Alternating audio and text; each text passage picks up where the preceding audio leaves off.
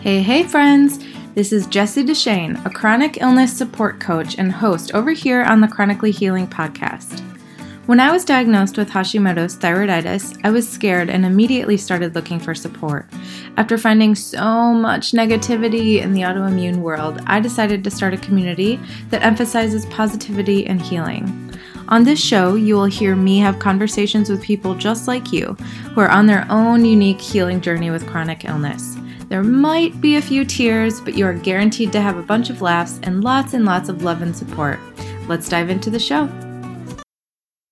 Hi, everyone, and welcome back to the Chronically Healing Podcast. Today on the show, we have Brianna Gunn, a naturopath who focuses on Lyme and mold disease. I can't wait to dive into this episode. So, without further ado, welcome to the show, Brianna. Hi, thank you. Um, so I'm so excited to have you here. I'm so glad that you reached out, and I can't wait to chat a little bit more. So why don't we just jump right into it? I love to hear a bit about your background um, with both Lyme and mold, right? Yeah, yeah. Um, so I started studying in 2005, um, and then I graduated a couple years after that.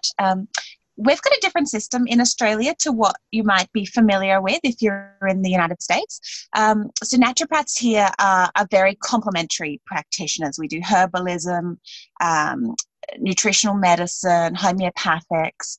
Um, and we're looking very holistically, but we don't get trained um, to prescribe any pharmaceuticals, mm-hmm. and we don't do any surgery rotations, which I think is what your naturopaths coming out of places like Bastyr are, are doing and you guys have a, a, system where you're kind of bridging the gap a little bit more between conventional medicine and, alternative yeah. medicine whereas we're yeah we're, we're much more alternative i think in australia much more holistic in, in yeah. our viewpoints which is great um, so i just kind of um, as, as I graduated, I went into general naturopathy and I did a lot of uh, fertility for people as I was having my own babies. That was a real mm. point of interest for me um, and just your general stuff, your, your gut healing, adrenal support, thyroid stuff. Um, and then over the years, I just found that my client population was getting sicker and sicker. And it was going from kind of adrenal fatigue to chronic fatigues mm. that just weren't shifting and people weren't responding in the way that I would want them to. Um, and so I just started looking more and more into what can be underlying these very difficult conditions. Why aren't people responding in the way that they should be with their symptom picture? Um, and then my own health kind of took a, a real turn. Um, mean, 2016, I was really looking, um, my vision was going. Mm. Um, I was thinking, why is my vision going? That's like, terrifying. you know, yeah, you go to the optometrist and they're like, nope, 2020, everything's fine. Yeah. Don't need any glasses. um, but at night, I just are so um, reactive to light. Mm. So I didn't, I wanted to have the whole house dark. I couldn't have any screen resolution on, on any devices. Um, all the settings on like the TV was right down, just lamps on all the time. My husband was like, honey, it, I can't actually see. It's too dark in our house. Um, and I was just thinking, what is wrong with me? Why can't I, why can't I deal with light anymore? Yeah. Just started kind of looking around at what kind of things can cause that. And the big one for me was mold.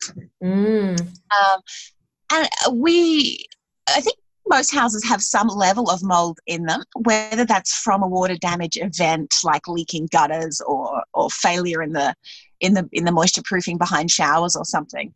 Um, and for us, it wasn't anything like that. It was just the bathroom wasn't vented very well.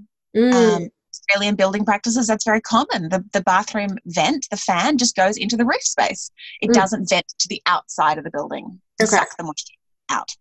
And so there was a little bit of mold that had been painted over from previous owners. Um, and then the other one was in our bedroom. Mm. I, I had a look like we had a, a, fairly new mattress, but I had a look under the seam along the edge of the mattress, and there was just a little line of black mold. Interesting.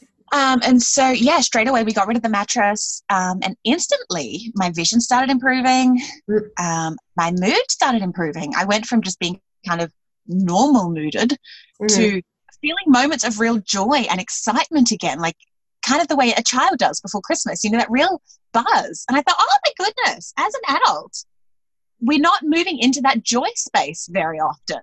Yeah. I thought yeah. I was just kind of busy in life and two young children and, and a business and things. But for me, that was the mold. That's a real indication that I'm affected by mold is my mood just gets um, uh, not flatter, but I just kind of go out of the e- extreme sides of the fun stuff on, on Mhm. YouTube. I just live more in the in the medium. Yeah. Um, and so that was kind of my experience with mold. Um, and so then I did a, a ton of research, and obviously Shoemaker is a pioneer in this field. And so I looked through all of his research studies. I, I, I did some training with, with Dr. Sandeep Gupta here in Australia, who is an amazing mold practitioner. Um, and then not long after that, I and, and my son as well, in the same time, we were getting my eldest son. We were getting um, these debilitating fevers. And the first month, I thought that's weird. We've got a flu at the same time. Hmm, Yeah. okay, that happens. Um, and then three weeks later, massive migraine, drenching body sweats, full full pain in the body, can't move. Um, he he was less affected than me. He'd probably go down for three or four days a month, and I would go down from five to eleven. Wow. Um, and literally seven days in a, in a completely black room, no sound, no movement, no eating, um, and drenching, drenching body sweats and the full pain. And that's when I started thinking, hang on, this is more than mold now. There's something else going on here. Um, and I've got great practitioner networks in, in my location. So I was able to reach out to some real, um, really great minds in, in our fields. And I thought, okay, there's something I'm missing here. What's what's this? This isn't Epstein Barr. This isn't cytomegalovirus. There's something worse here. Um, and so very quickly, I was able to do some testing, and I came up positive for Borrelia. Mm. So I, I kind of count that as, as as one of the lucky stories. You know, getting a definitive answer really quickly and really easily. Um, was quite important for me. And so that was another pivotal moment then. I'm sick every month. My son is sick with me. Um, and I've got this, this Lyme disease diagnosis. Yeah. And so that's when my journey really started looking and niching down into what can we do to repair our bodies from these chronic biotoxin illnesses. Mm-hmm. Um, and I, I think it's the same all around the world, but there is so little support when you've got a mold illness, a Lyme, or a tick-borne disease. There are very few experts that you can call upon, and Mhm. it's it's a terrifying place to be in. Um, you find yourself sick, and so then you you, you can't function because you're sick. Yeah. Um, but then you can't find anybody to help you either. Mm-hmm. And so that's when I really spent a very long time, and I continue to spend a lot of time every week looking at research, looking at solutions to rebuild your health from Lyme disease Mhm. um, and from, from chronic mold. And I do find my population of clients, people who just have water damage in their houses and just have mold disease. So those genes that, that kind of predispose you to that, it's 24% of Australians, and, and the, the figure's about the same in the Mm. US okay. um, have these HLA genes, which are human leukocyte antigen genes, and they they mean you don't recognize mold as as a pathogen. Okay. So in a healthy gene, you, your body goes, "Hey, that guy's a problem. It's like a virus or a bacteria. It's a fungi. Let's let's recognize that it's a problem. Build some cellular memories towards that, some immune memories, and let's get it out of our bodies. If we meet it again, we'll react quickly. Whereas when you've got these HLA genes, your body doesn't make that leukocyte memory. So okay. in the next time you eat mold, you don't go, hey, that's a pathogen, get it out of your body. You just go, oh yeah. and it, it stays and it grows. Yeah. And so it can then start growing in your body, in your sinuses, in your gut, in your lungs are the major places that it does grow. Um, and then you get sick. Your immune system's disabled by this thing. Mhm. Um, it causes chronic inflammation throughout the body. Once you've got a disabled immune system and chronic inflammation, everything goes out. Your Yeah. gut goes out, your hormones go out. You get a whole cascade of inflammatory kind of reactions in the body. Um, and so it's, it's, it's a bit of a problem and it's Yeah. very, very common. So I find that with my mold people, they don't always have Lyme disease. Mhm. But with my tick borne population, mold is always a trigger as well. Interesting. So once you've kind of got a biotoxin illness and you've got that dysregulated immune system, you've got the inflammatory pathways really primed and hyperactive, then any biotoxin is going to trigger you. Mm. And the most common one for people to be exposed to is mold. Yeah. Um, in your air conditioning units, it's in cars, it's in buildings, it's in a lot of public spaces. In Australia, 80% of public schools have mold and water damage. Oh my gosh. So our I'm kids sure are really exposed to it all the time. Yeah. I that's Yeah. one thing like mold um and mold borne diseases like all that is just not something that I know a lot about. I've heard a little bit about Lyme being just in the chronic illness space, but like Mm. like mold just um I like when you were talking about finding it in your mattress, not even a place I would think to look for mold. Like it's crazy. No, that's right. And it wasn't in the mattress. Like I changed the sheets every week. I didn't yeah. see it. It's yeah. it was under the seam, like oh, hidden oh, from view. it wasn't until I was really looking that I thought, hang on, yeah, that's a problem. And mattresses are a big cause. Mattresses, curtains, carpets are big places for water damage um, because the mold spores can go and live in that cellulose in there. Mm. It's, it's dark, it's damp. Yeah. Um, yeah. It's a great place for mold to grow, unfortunately. Yeah. Where, like, if someone thought that mold was something that was affecting them how would they even begin to like should they immediately go and get tested? Should they be like looking for mold? How would they know um like if there i just have so many questions around mold. I'm just yeah absolutely. on it. Absolutely. So um, a history of being exposed to water damage building or to, to visible mold is is a key factor. So okay. most people have and so when I'm talking to my clients, they're saying things like, oh, yeah, in 2005, we lived in this really uh, a moldy house. There was a big storm and the landlord never fixed that. Mm. Or, um, you know, my mum's basement always smells really mu- musty and I spent a lot of time down there in my teenage years. Um, so you, there is there is always that exposure. Um, so the, the key things to think about with mold is can you see it or can you smell it? Is there a damp, musty, um, unventilated kind of odor? Is it worse after raining? And so then once you've got an experience or a history of mold, um, then you start overlaying what are your symptoms? And Dr. Shoemaker has made a symptom cluster checklist. Mm-hmm. And so it's a really easy document. There's one on my website at briannagunn.com. You could just Google Shoemaker symptom cluster and they'll pop up. Um, and it's a, a cluster of symptoms that have been identified as very common in people who have a waterborne uh, illness, like a, mold illness. Um, and so then the, you kind of go through the, these symptoms. And if you've got uh, more than eight in in the group, so it doesn't have to be every single symptom. Mm. In, a, in a section, it can just be one in that section, and that counts as a positive. So if you've got more than six, think about yeah, this is a real likelihood that I'm looking at some some mold illness here. And if you've got more than eight, you really need to be doing some further investigation. Okay. So that's kind of the way that I start. So is there mold? What are your numbers on the symptom um, cluster. Okay. After you've kind of identified that, yeah, it looks like I've got symptoms that add up in these kind of p- pictures, then we can start doing some testing on the house or mm. the car or the workplace, whatever it might be where you think the mold might be. Um, and in Australia, that's pretty easy to do. And you guys have different options in the States there as well. So, your way here that I would recommend is to use a company called Mold Lab. Mm-hmm. And they we'll send out a little home Swiffer. It's, it's kind of just a little pad and you run it all through the dust in your house. Do you want old dust, like underneath beds, underneath washing machines, top of door frames, top of fans. You want the old stuff. That's where the mold spores kind of attracted and they okay. can move around your house in that dust there. Um, and then you send it back to the lab and they culture that. And mm-hmm. they see what, they send you reports saying what species, what kind of numbers they were getting in the samples. Um, and then they give you something called an ERMI, or a HERTSMI-2 score as well. And they're really useful indicators of um, molds that are toxic because there are molds in our environment that are not necessarily going to cause health troubles. And then there are molds that are a big fat no no. And the ERMI score is looking primarily at, at those major pathogenic molds. Okay. It's a number. And if you get a number um, under two for the ERMI mm. or under 11 for the HERTSMI-2, then you're probably going to be okay to recover in that house or in that vehicle or in that workplace. If you're getting numbers outside of that, that's when we start going, okay, we need to look at remediating the house. Okay. We've got to fix the source of the contamination for you before we can start getting your body better. Okay. Because when your bucket is full, yeah, kind of toxic load bucket is full, and then you're breathing in mold every day, you can't get that out of yourself quick enough. You can't detoxify that quick enough. You need to stop being exposed to it before we can start looking at the healing. Yeah. So, like, is that something that, say, you were, um, you came in contact with mold in a house that you lived in like a couple of years ago and then you moved? Could it mm-hmm. still be affecting you even though you're no longer there? Yeah. Very much so. Okay. Um, certainly, if you have those HLA genes.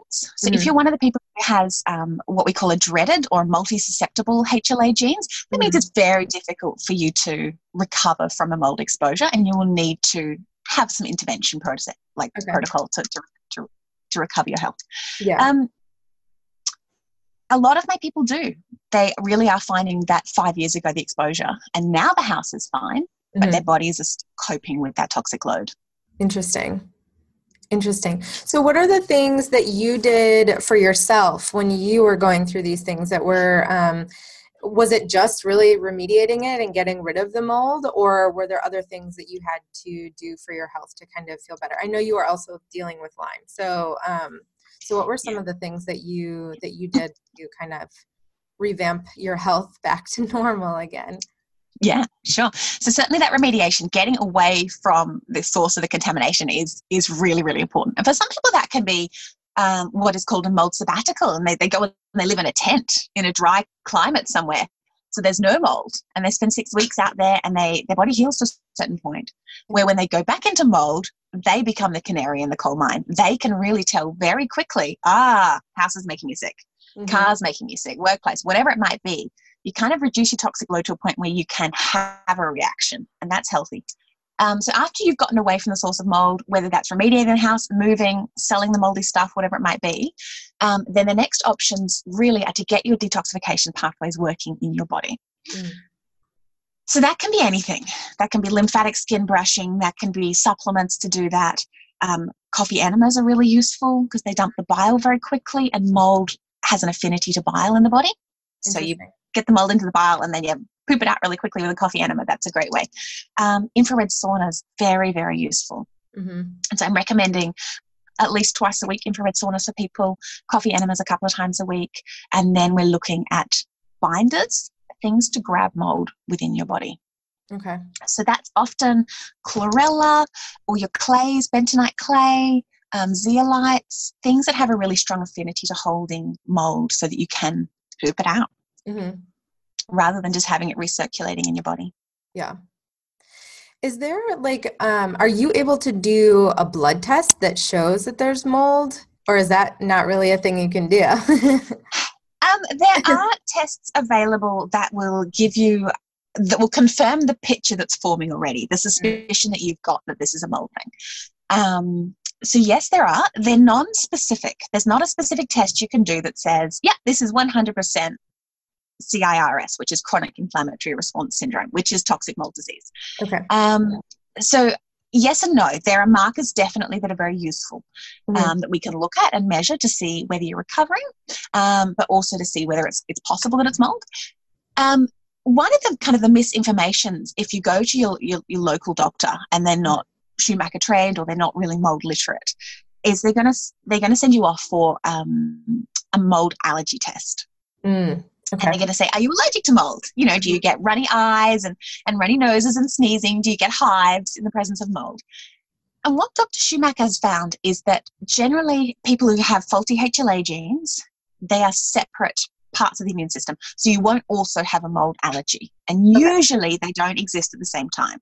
Mm-hmm. So if you know that you have a mold allergy and you know that your skin gets itchy and you sneeze when you see mold, then that's going to be a different symptom. That's an allergic part of your immune system. That's not this chronic inflammatory response syndrome. Okay. Um, and so that's one of the problems I think people have when they go to a GP. Um, is the GP runs that allergy test because that's all they're trained about to know about, and then it comes back and they say no, no mold allergy, and then you put mold off the table. Yeah, yeah, um, yeah so there is and there isn't some blood tests. Um, and a Shoemaker literate um, doctor will know about those. It's much easier to get them in the United States um, and in Europe than it is in Australia. Okay. Um, a lot of the tests, we just don't have them at our labs here. So we're sending them over to Quest and places like that in the States. Mm-hmm. Got it. And then there's, yeah, there's a lot of cost involved with that for a non-specific diagnosis as well. It's not a definitive answer. Yeah. So then it's kind of like it's hard to make that feel worth it i guess like um, when you understand that the symptoms are there anyways so. Yes. So yeah is there anything that people can do to kind of combat mold or not get anything? Or like i guess that there there isn't unless you're going into like purchasing a home or moving into a home and you can kind of pay attention to what things look like but is there any kind of like prep work that you can do so this isn't something that you get exposed to? Yeah, um, making sure that you're opening your windows, even in winter, get airflow into your building. Mm-hmm. Um, cut back any trees if it's possible so that you don't have trees and darkness really overlapping your house so that there's airflow and sunshine coming into your building. Mm-hmm. um, not having very long hot steamy showers and if you do make sure you get that fan venting all that air out run it for 20 minutes at least after you've left the shower. Um, the same in the kitchen. If you're doing a lot of steamy boily things you know have the window open have the exhaust fan on get the steam out. Mm-hmm. Um, and then air purifiers as well. If there's not actual mold in the house, because if there's mold, you need to cut it out, throw it out, remediate it. You cannot just wipe it over with bleach and pretend that it's gone because it's not. It's mm. just changed color. It's yeah. still in there, making you sick. It's just white now. Yeah. um, so you feel a bit better about it. Yeah. Um, so yes, there are things you can do to kill mold. So vinegar, tea tree, and clove essential oils are really useful if you've got shower grout mold. Okay. Um, otherwise, there's a, pro- a, product called Concrobium. Um, there are lots of other things that can be fogged by professional remediation companies of varying kind of degrees of effectiveness. It's really weighing up what's available in your local area, uh, how sensitive you are to chemicals and toxins, what your best choice is going to be. And I do recommend talking to a building biologist about that, find out what your options are to repair your house. Okay.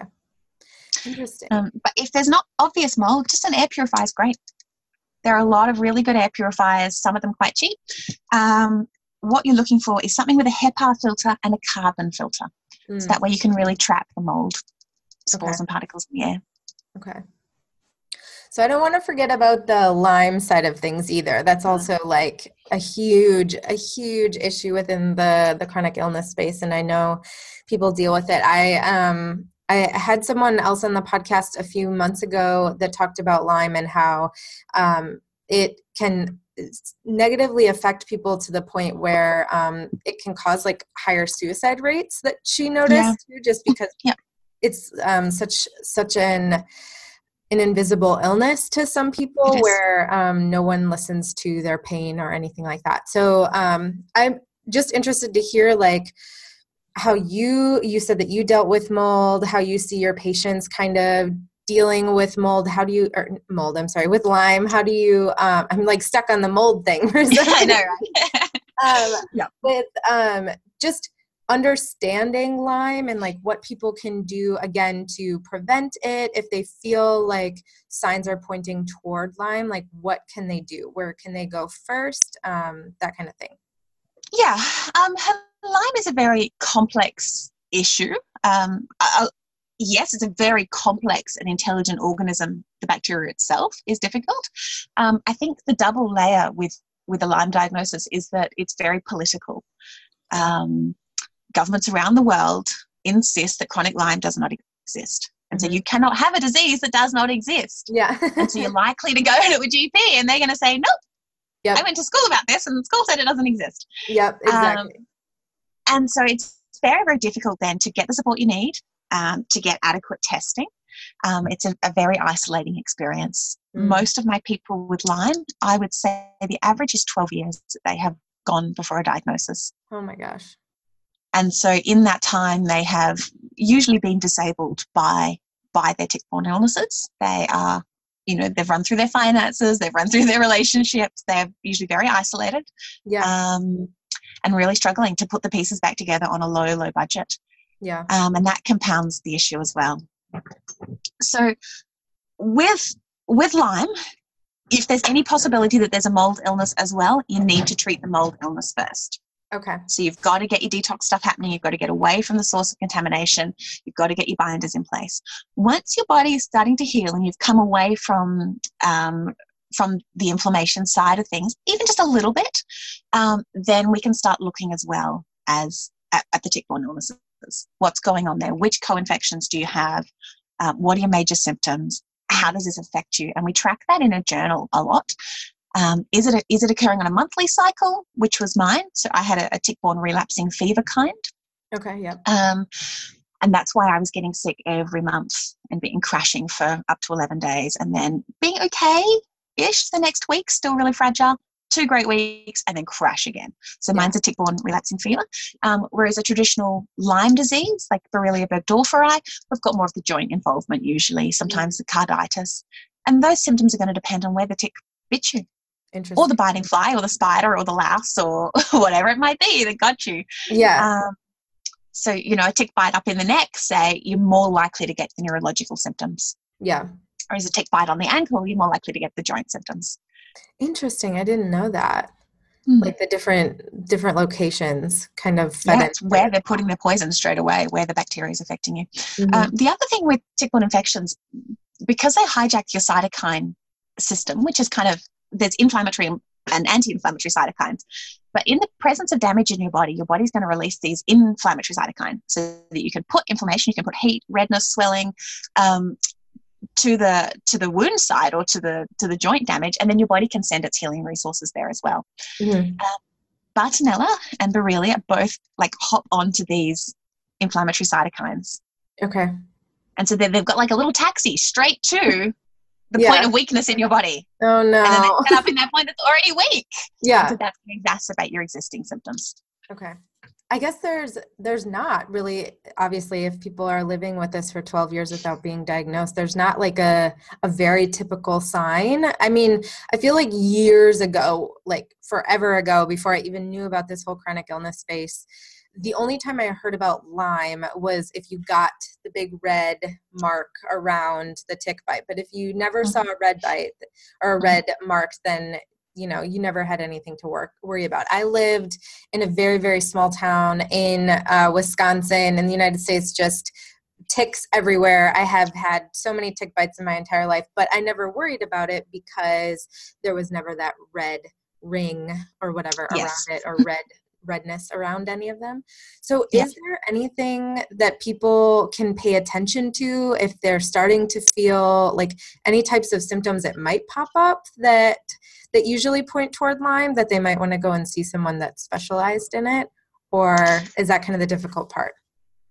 Uh, no, it's not. I, I, think once you've had Lyme for a long time, we're talking about chronic Lyme now, um, you will have so many different symptoms that you'll mm-hmm. have been to lots of different specialists.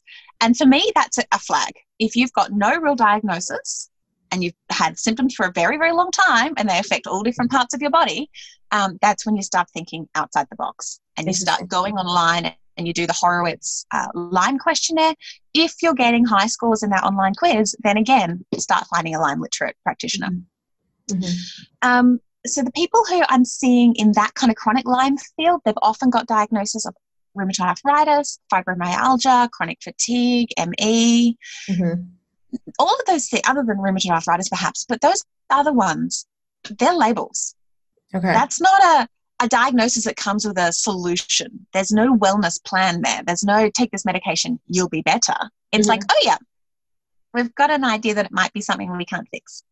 Mm. And so if you've got an illness that doesn't come with a set um, protocol for, for returning your health again, that's when you start looking, in my opinion, at things like tick-borne diseases and mold and you start digging a bit deeper. Can okay. we get a solution out of this fibromyalgia diagnosis? So, kind of doubling back to the acute phase. So, only 32 approximately percent of people will know that they've been bitten by a tick and will get the bullseye rash. Wow. Yeah. So if you know you've had a bullseye rash, that is 100% diagnostic indicative of having Lyme. And the line that you've got there is Borrelia burgdorferi. That's the guy that gives you the big bullseye. Mm-hmm. Um, and so that is absolutely the time where you get straight down to somebody knowledgeable and you get yourself the doxycycline and some other kind of combinations of antibiotics to make sure you don't put your Lyme into cyst form. Um, if you have any insect bite, and then you're getting symptoms of joint pain, flu, fever, aches, tiredness straight away. That's when you're wanting to do like some good Lyme testing mm-hmm. um, or getting some preventative herbs, some preventative antibiotics, something like that. So there really are so many vectors that can transmit tick-borne diseases. Yeah, I didn't um, know that. Really, yeah, anything really that drinks somebody else's blood before drinking yours yeah. um, can transmit, or any multi-bite kind of insect. Interesting. Um, yeah, like so if you, if afraid of the tick, not of anything else. Yeah. No, no, and there's um, the Department of Agriculture in Australia has a position statement saying that you can get Borrelia in Australia from mice bites. Oh my gosh, yeah. And that's that's a problem for farmers, grain farmers who have mice kind of hanging around their grain supplies. That's that they're at risk there because a tick bites the mouse, the mouse now has Lyme disease, mm. and then the mm. mouse bites you. Yeah. So doubling back a little bit to the bullseye, the bullseye's a, a difficult thing. You'll only get a bullseye if you were bitten by an animal that had active spirochetes. Okay. So Borrelia exists in, and it's a little bit controversial. So three different kind of body types. Mm-hmm. Um, some people say there's only two, which is where the controversy is. So it, it definitely exists in the spirochete, which is the corkscrew guy, like a syphilis. It's, it's a bacteria that, that drills into different parts of your body. Okay. When it's in that spirochete shape, that's when it'll give you the bullseye. Mm, okay. If the creature has already had it for a while, or they trend they, they were infected themselves by something that wasn't in spirochete, it was in either cell wall deficient or cyst form, you're not going to get a bullseye. Mm, interesting. So that can be some of the reason that people don't know that they've Yeah. been bitten and don't get that bullseye rash. Yeah. Um, yes. That's only a small part of it. Is that rash? Like thirty-two percent? You said right? Yeah, that's about the average number. Some some studies I see say a little bit higher, some say a little bit less. Mm-hmm. And I would say in my population of clients, it would be less than 32%. Wow. And I think some of the reason for that is that in Australia at the moment, we don't officially have Borrelia burgdorferi. Okay. We have a number of different Borrelia species, um, none of which the government says exist, despite great research coming out from really leading university yeah. researchers. yeah. Um, and so, because we have Lyme disease or, or Borrelia species that are much more like the European strains, Mm-hmm. we're not getting that classic bullseye rash from our our, our Borrelias because we don't have Borrelia burgdorferi Mm-hmm. currently identified in Australia. We've got ones that re- remind us a lot more of Borrelia afzelii and garinii and the European species. Okay. So for us in Australia, then, because we've got more of a European style, I get better positive results out of using European labs than I do out of the US labs. Mm, yeah. Yeah, that makes sense. Mm. Is there like anything that you did or are there like typical um kind of remedies that you do? I know we had talked about with mold kind of doing like the infrared sauna. I have one sitting right behind me actually. Yeah, I was happy to see that when you, you got that. um, yeah and like um like coffee enemas things like that are there any things like that that usually kind of go along with lyme as well Yeah, absolutely. I mean, all of these illnesses result in your body not working properly. So you Yeah. need to do everything you can to get your body detoxifying properly, get your inflammation down, and get your immune system back on board. yeah Because the other things are just tools to help you get your immune system back on board. yeah um, or to help the infection load come down. So hopefully you can heal behind the scenes, which is what you're doing with antibiotics. Um, so yeah, straight away you get your your detox systems working as well as possible. We want to get the waste product formed by these creatures living inside your body out of your body, Mhm. and then as we start killing them, we want to get their corpses out of your body yeah yeah. Because the toxins redu- re- released from you know the breakdown of, of the organism itself that makes you sick. Yeah. Um, and that's where people start to herx from um, antibiotics or from antimicrobial herbs, Mhm. as getting sicker from the corpse yeah of the, the organism. yeah. Um, so yes, start with your your saunas, your coffee enemas, your lymphatic skin brushing. Start with your um, some of the binders are really useful as well, and I do like things like an activated zeolite, a clinoptilolite type product, something that's really good at getting ammonia out, histamine out, the inflammatory compounds that your body often makes as a result of being under a lot of stress and having immune dysfunction. Mhm. Um, and then getting out the toxic mold stuff by binding that up and binding up any kind of uh, any metals that you've got, any fillings in the mouth, just anything at all that your body can't be dealing with, bind it up, poop it out. Um, once you're kind of doing that effectively and you're having a bowel motion at least once a day, Mhm. ideally more, and well formed bowel motions of good size and texture, um, then we can start looking at immune modulation and anti inflammatory processes. So, Mm. generally, at the beginning, when I start working with a Lyme client, we really identify their top symptoms. okay And before I start targeting the bacteria themselves that are responsible for their disease, Mhm. I look at how do we prevent further damage happening to the body. So, for example, if you've got joint pains with your tick borne illnesses, then we're looking at sure, that's delicious. Collagen's yummy. That's why the Lyme are there. They're eating up your collagen, they're damaging you. yeah Um, so I, I start supporting the way that your body gets collagen, uses collagen. Um, so collagen, vitamin C, hyaluronic acid, the gelatins, those things are great. Bone broths, all of that stuff. Anything you can do to support your joints is what we're going to start doing. Mhm. Because yes, it might feed the beast, but they were going to eat anyway. Yeah. And I don't want them eating your knee anymore. Yeah. I, I would rather we just fed them something in a supplement yeah. for a little while yeah. to protect further damage from occurring to your body. Okay. Um, and likewise, if there's if, if, there's heart symptoms, erratic heartbeat, um, carditis, then we'll look at some herbs and supplements to support the heart function, mm. the neurosymptoms, whatever it is. We look at finding herbs to support and prevent further damage. Okay. Once we kind of got that, and people start feeling just a little bit better, even 10 or 20% better, and they're eliminating every day, they've got the nutrient levels up a bit, we do some gut healing work so that they can your immune system come back on board. 80% of your permanent immune system is located in, in your small intestines. Mm-hmm. So you need to make sure your gut health is, is coming back into good balance and good health. Yeah. And then there's herbs um, that specifically start targeting the organism that you have, whether that's antibacterial, antispirochetal, antifungal, anti-parasite, whatever it might be, as well as a lot of immune modulation. You're never going to get better until your immune system can start working and fighting for you. Yes, yeah. So Dr. Rau at Paracelsus Clinic in Switzerland, he is kind of an expert in in lots and lots of chronic illnesses, really, and they, they run an amazing retreat and spa there um, to really help people recover their health from all kinds of chronic things. Um, and he says, look, if I was to go out and get blood tests from the Swiss forestry workers in, in our region, most of them would have Borrelia spirochetes found in their body. Mm. But they're not sick. They don't have chronic fatigue. They don't have debilitating joint pains. They're not yeah. stuck in bed. And so their immune systems are working for them. Mm-hmm. We can coexist with these organisms provided they're in a small enough number and your body is, is processing them properly. Yeah. So a lot of the treatments work on getting your body back on board, getting your immune system up, getting your inflammation down. Yeah.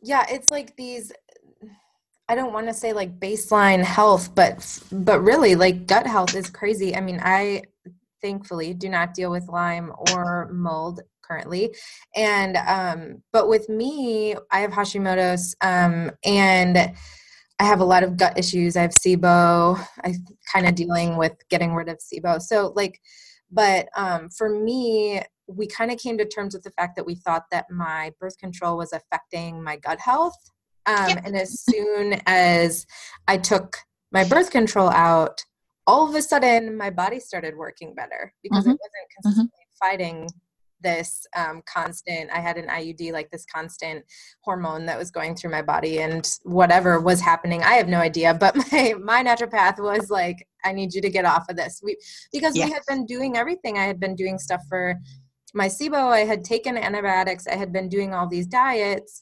and um, my Hashimoto's levels were normal and everything was pretty good. Um, we were knocking those down, but something just wasn't working. I could never get mm-hmm. over that hump. And it mm-hmm. was, it was that like, find it for me, it seems that my IUD was really affecting my gut health. And mm-hmm. it was crazy within weeks um, of taking it out, how much better some of my gut health got. I mean, I also. Like you're saying, was doing things like an infrared sauna. Um, I haven't done a coffee enema yet, but I have the step for one. It's just kind do of it. yeah, I know it's such a it's it's an emotional it's an a mental hurdle. It and you is. think I can't yeah. do that. I'm not putting coffee there. Yeah, I'm not doing any of that. Um, yeah. But as soon as you do the first one, you feel so much better. Yeah. Um, I really I, I really would urge you to yeah make the time and do that. Yes, I will. I haven't. I just haven't done it. I've gotten over the first hump, but but yeah it's just these like um getting back to this baseline health which is so hard for people that are living with chronic illnesses chronic pain chronic anything um mm-hmm. and it's crazy how much just um eating better like taking care of your gut health working with supplements working with a doctor to kind of to kind of go after that what are some do you have any like basic starting points if someone wanted to like work on their gut health what would be a good way for them to kind of start um, i guess that's kind of like a again like a very broad question because i know that yeah. there's so many different parts of gut health but what are if someone was like you know what i don't ever want to have to deal with any of this stuff that jesse is talking about on this podcast um, mm-hmm. what are some ways that i could like really take care of myself not even just my gut, but just in general. Okay. So if we if we're looking at just preventative medicine and you don't have any real problems right now, you have a little bit of gas after legumes, but you don't have painful bloating, your bowels open a couple of times a day and they're well formed. Mm-hmm. Um, you know, if there's not really any symptoms of reflux, you feel like there's not a, a really quick transit time, all your food's digested in the toilet, um, it's turned itself into poop, it's not coming out as corn and things. Mm-hmm. Um, well, you know, I, I think um, that that's the optimal. Like, if there's no yeah. real symptom, there's nothing really to fix, and then you're looking at at maintaining that level. So stuff that kills your gut flora, mm-hmm. Roundup, mm-hmm. antibiotics, antibacterial herbs can do it. Um, and so you kind of stay away from the stuff that's going to kill your gut flora. Yeah. Um, there's a lot of research emerging as well that Wi-Fi is a problem. And then when as we move into 5G, 5G is potentially a big fat problem for the bacterial colonies in our gut. So, I mean, that stuff's kind of out of your control to some degree. Yeah. Um, but, you know, don't sleep with the router on and don't sleep with your phone under your pillow and stuff. Be manage what you can. Yeah, yeah. Um, and so then we're looking at eating a really broad variety of different plant um, starches and fibers throughout the week. So at least 40 different kinds of plant food. Mm-hmm. Um, so that can be some of the grains if you want them, some of the seeds and nuts, that can be legumes, anything that's growing on a plant, you want at least 40 different kinds in a week. Okay. So wow. you count them separately. Mm-hmm. Like if you have like like cos lettuce and oak lettuce and mizuna, they're all three different things. Okay. If you've got, you know, pink lady apples and royal gala apples, they're two different things because they are. They are different. There's different phytochemicals in them, there's different compounds. And the reason we want a big diversity of the food is that those foods feed your gut bacteria. Mm. And so if you're eating a small amount of food, you're feeding a small amount of bacteria. Yeah. And so then you're getting really high colonies of those guys and lower colonies of the other things that are more diverse. Mm-hmm. And we know that in Western populations, our gut diversity is decreasing significantly. Yes. Um, and, and gut research is, is huge at the moment. We're doing so much microbiome testing. We're looking at gut microbiome, vaginal microbiome, breast milk, ears, everywhere. um, and so we're kind of on the forefront in lots of ways mm-hmm. um, of, you know, information is just bursting out of research labs at the moment and we're getting so much more understanding. Our testing methods in gut health are improving. They're becoming cheaper. There's a quicker turnaround. Um, so previously when i first started you know you'd, you'd, take a stool sample and you'd send it off to a lab and they'd, they'd culture it. They'd see what we could grow in, in, a lab. And there was only about 12 species that can grow. Hmm. it's very difficult from a the time you poop it out and then you yeah. post it and then it arrives at the lab and then it you know grows. That's yeah. not an accurate reflection of what was in the gut that's only what's growing in the lab. Whereas now that we have PCR testing and we're looking at DNA fragments of your gut health, um, and we're able to quantify in, into kind of amounts of different ones, now we've got great information. Mm. And so there are a lot of labs, um, Viome and UBiome, and there's one in Australia, Microba, um, are doing these kind of testing pretty reasonably. Uh, for uh, some of the US ones are about four month turnaround, so that's a bit of a hassle. Yeah. Um, but you know they're a reasonable amount of money it's it's achievable for a lot of people um, and then once you understand who is in your gut mm-hmm. you can start understanding who you need to feed and who you need to start selectively starving to improve your symptoms and the overall picture mm-hmm. so we want a lot of butyrate producers your bacteroides and your eubacs um, because butyrate is a really anti-inflammatory compound so it's anti-inflammatory for the gut to mm-hmm. heal leaky gut and it's anti-inflammatory for the brain, helps to heal the blood-brain barrier. It's a systemic anti-inflammatory compound. So we want a lot of that stuff. And we don't want a lot of the methane producers and the hydrogen sulfide producers. They're the guys that cause pain and, and leaky gut symptoms. Mm-hmm. So once you understand from a lab report what your um, bacterial species are, that's when you can start supplementing or eating according to what you need to, to do. And I think that's probably the best way to protect your gut health is yeah. to eat a big diversity of food um, and make sure you don't have adverse symptoms. If you do, that's a sign of problem. Research it further, go to a specialist. Yeah. Yeah, go after all that stuff. Mm. Um, mm. Let me think. I'm trying to think if there is there like I love hearing what people's opinions are on like different things outside of just like taking care of your gut what are other things that you can do to keep yourself healthy like mentally to i mean if you have a chronic illness especially i feel like sometimes um, taking care of your mental health is just as if not more important than some of the supplements you take. So so yeah, what Absolutely. are some of the things that you might that you might recommend or that you've done that have really helped you? Um, I mean that's that's that's, that's an enormous question. Uh, yeah, I've been asking a lot of them. yeah. Um, things in general, I think people need to sleep. Mm-hmm. Um, across the board, we're not getting enough sleep in Western cultures. Um, you don't need to have sleep for eight hours solid, but you need to be in bed resting. You need to have darkness for your eyes. Um, so sleep is an important thing. Prioritize sleep, prioritize rest, prioritize saying no. We we value busyness and we value overscheduling, and we think that's a sign of our success. And I I completely disagree. Yeah. yeah. Um, I think that we need to really prioritize rest and recuperation a lot more than we we do. Um, protecting your eyes from screens is really important. So at the moment, I like I'm wearing some blue light blocking glasses at the moment.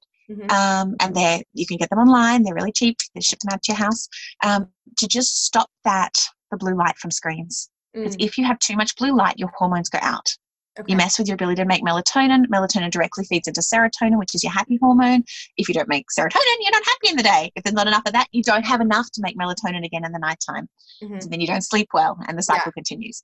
so you need to be exposed to either darkness, yeah, um, which is like turn all the lights out, have lamps on at night, um, be outside as much as you can at night as well. You know, have the windows open, look at the darkness, mm. um, get some blue light blocking glasses, manage your screen addiction. Yeah. I would say 100% of adults in this world now have a screen addiction. Mm-hmm. Um, so manage the, your exposure to the blue lights on your screens. Um, eating a wide variety of plant based foods and foods that are locally grown in your environment. Mm-hmm. Uh, sure, you can have meat if that feels good for your body. You can have fish if that feels good for your body. Um, listen to your body about what food you're putting into it and really stay away from highly processed, chemical filled, genetically modified. That stuff has no place in a healthy body. Yeah. Yeah. And then surround yourself with great supportive people, people who lift you up and drag you down. Really say no to your toxic relationships, hold your healthy boundaries on that stuff. Yeah yeah it's just working through toxicity in so many different forms right like yeah. um for us like changing our we got a water filter um right for our water yeah we got uh, we started eating as much organic as we could find in the yep. in the Midwest that we could yep. find.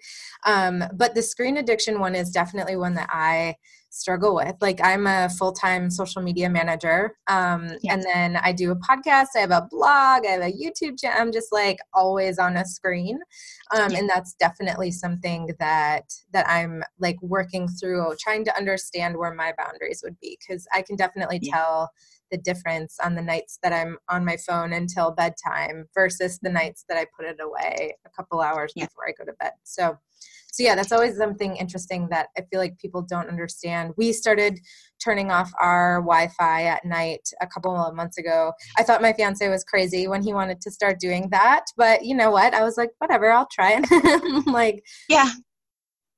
Yeah yeah and if nothing else it means in the morning you have to wait five minutes for it to turn on again before you exactly. can hop on your phone so yeah. straight away you've got to get out of bed you can start a healthier habit from the moment you wake up so yeah. you can't just reach for your phone and start looking while you're still in bed yeah, yeah, exactly.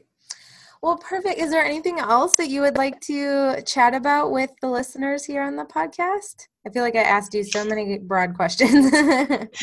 yeah, that's all right. Um, and, and, there is so much overlap in health. Nobody just mm-hmm. has a tick-borne disease without having the gut stuff, the sleep stuff, the, the relationship stuff.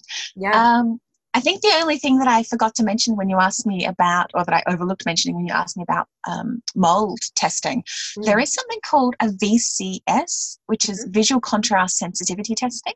So you get some handheld units that you might have in your doctor's office, but you can do them online as well. And that is a great way of tracking your progress mm-hmm. and also identifying at the very beginning of the pathway do you find a mold literate doctor because you've got your Shoemaker cluster yes, that's a positive. You've done your online VCS. It's it's 1995 US dollars. Um, you just do it in the comfort of your home. You need a PC, and it's a it's an eye test really. You cover one eye and look to see what shapes you can see. Okay. Um, and then you record them. So and then you cover the other eye and do the same thing.